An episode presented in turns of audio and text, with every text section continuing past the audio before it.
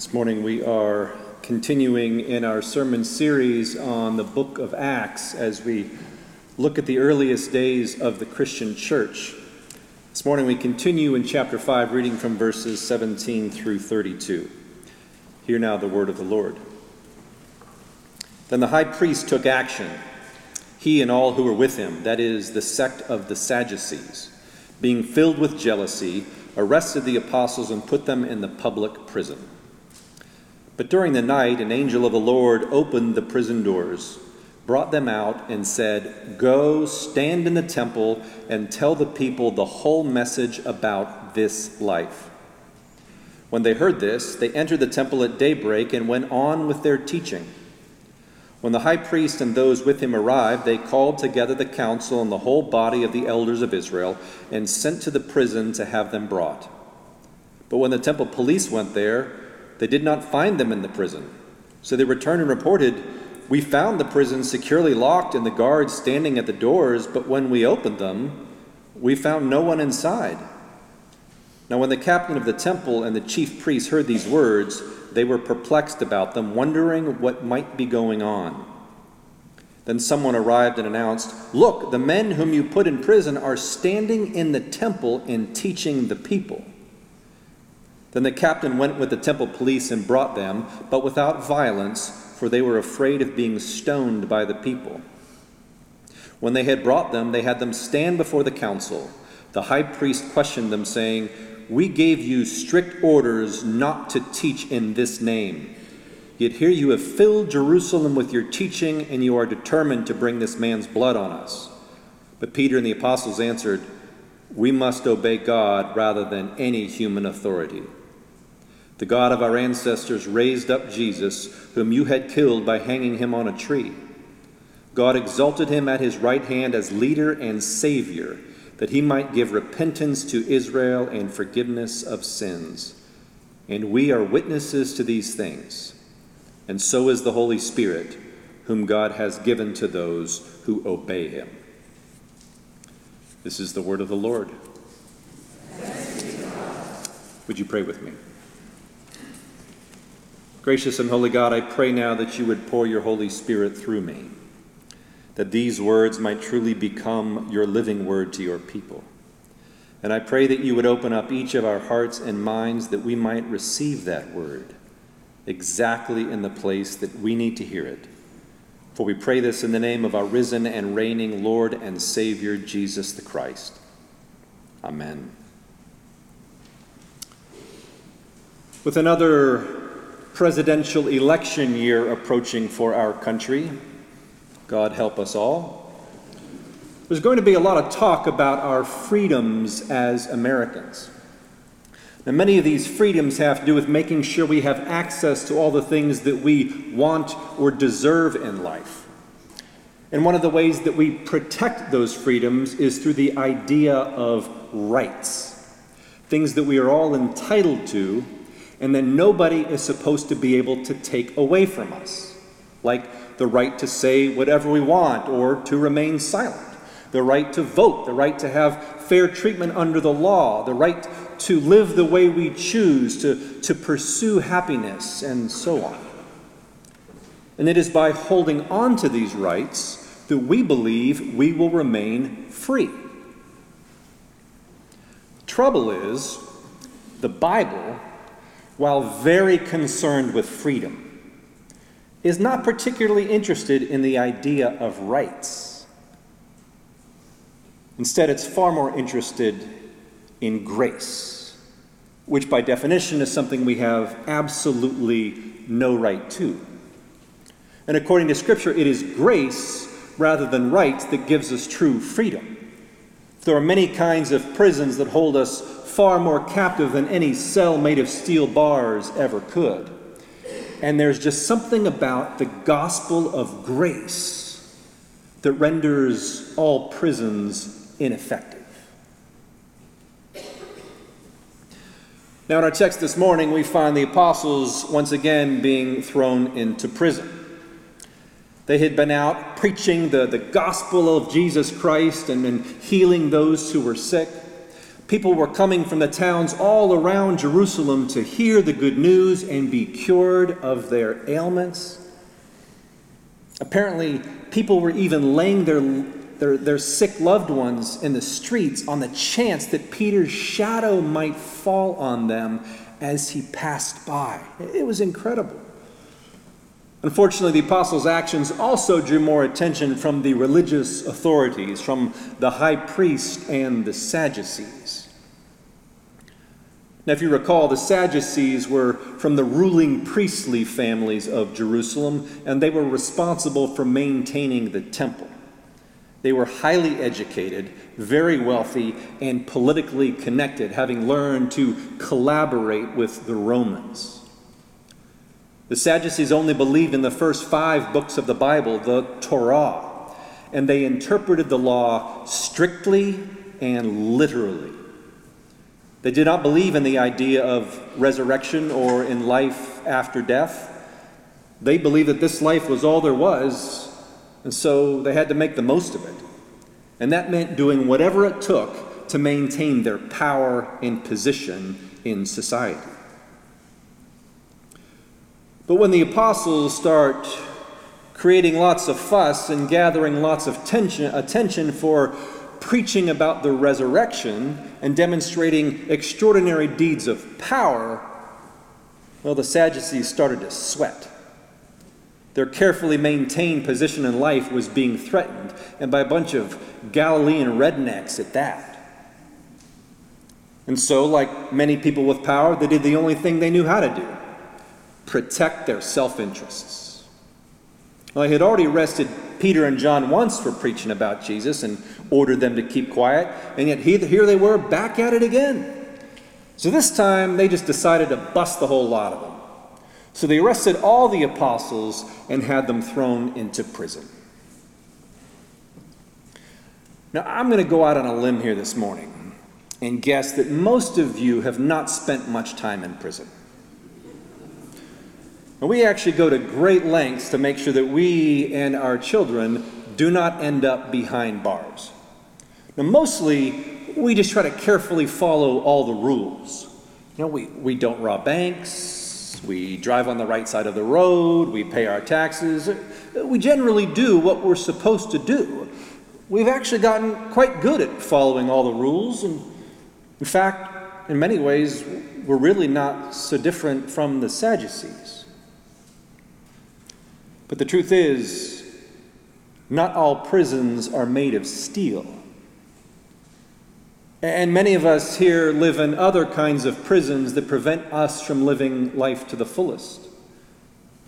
Some of us live in prisons of fear or, anxiety that paralyze us. Others of us live in prisons of addiction or pride that control our, our thoughts and our actions. Some of us live in prisons of illness that hold our bodies or our minds captive. And others of us live in prisons of anger and resentment or, or grief or self doubt or guilt. Guilt over things that we've said or done, guilt over our children, guilt over things left unsaid to loved ones who are no longer with us. Now, be very sure that chains of guilt can be so much stronger than steel. Now, fortunately, most of us do not live in the prison of poverty, which can often make Alcatraz look like an easy escape by comparison. Of course, as Jesus made clear, wealth can be just as much of a prison as poverty, as we never seem to have enough and the more we have, the harder it seems for us to be able to let it go. I wonder, what is the name of the prison cell that holds you captive? Whatever it is, it is not where you are meant to be because pr- prisons prevent us from being fully and freely alive. And God created you to be free. This is why Jesus Christ came into this world and died on the cross to free us from the power of sin that holds all of us captive. And in his resurrection, he shattered the doors of that prison we call death, so that now no prison is a match for the risen Savior, not even the one that is holding you.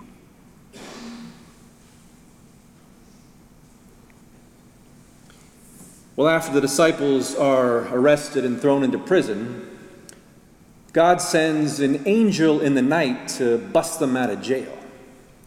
And the angel tells them to go back to the temple and continue preaching to all the people, sharing with them the whole message about this life. Now, I find it significant that of the two Greek words for life, the one used here is zoe rather than bios. Now, bios is the root of our English words biology and biography. It means physical life, chronological life that has a beginning and an end. It, has to do with uh, what we accomplish during our years on earth, uh, how we make a living for ourselves, and, and, and how we fill our time. When we say that we have a right to life, liberty, and the pursuit of happiness, this is the kind of life we're talking about. And it's the only kind of life the Sadducees understood. Zoe, by contrast, is life with a capital L. It means abundant life, resurrected life, eternal life, life that has no end, that death has no power over. And it comes to us only as a gift as grace. Now, this is a bit harder for us to understand than bios because, like the Sadducees, what we understand is striving and achievement, of working hard to, to get ourselves to the right place in life and accumulate as much as we can before someone blows the whistle and says, You, out of the pool. And we have a hard time understanding life as a gift to be received. But this is the kind of life that we were created for. And it's found only in Jesus Christ, not in our jobs or in our marriages or in our stock portfolios or in our possessions or in our accomplishments or in the pursuit of happiness. And has there ever been a greater slave master than that? Oh, Zoe is found in Christ alone. It's what gives our bios lives meaning and purpose and holiness and freedom. And it was the message about this life, this Zoe, which is our free gift in Jesus Christ, that the apostles began proclaiming to all the people. Meanwhile, the religious leaders send to the jail to have all the apostles brought to them, only to discover that they were no longer there. Then, to their horror, they learn that the apostles are out teaching all the people once again in the temple of all places on their turf where they were supposed to have authority. And so they send the guards to bring them back in again and demand to know why they were continuing to teach in the name of Jesus in direct disobedience to their strict orders. But with the freedom of those who were so filled with Zoe life in Jesus Christ that they were completely unafraid for their bios lives. Peter and the other apostles respond, We must obey God rather than any human authority. After all, that is the true purpose of our freedom in Christ, that we might live in faithful and fearless obedience to God. You see, Jesus didn't come and break us out of every prison that holds us captive so we can just be free to do whatever we want in life. He loves us far too much to do that to us. Contrary to what Hollywood tells us, that's not a blessing but a curse. That's just throwing us back into the prison cell of our own whims and urges, which are deeply infected by the destructive power of sin. No, Jesus releases us from every prison so that we might be free to joyfully obey God above all else. He didn't come just to set us free from all the things that imprison us. He came to set us free for a life of faithfulness to God, that we might experience the abundant life, the Zoe, that we were created for. But as long as we're held captive by the power of sin, we are incapable of living in obedience to God.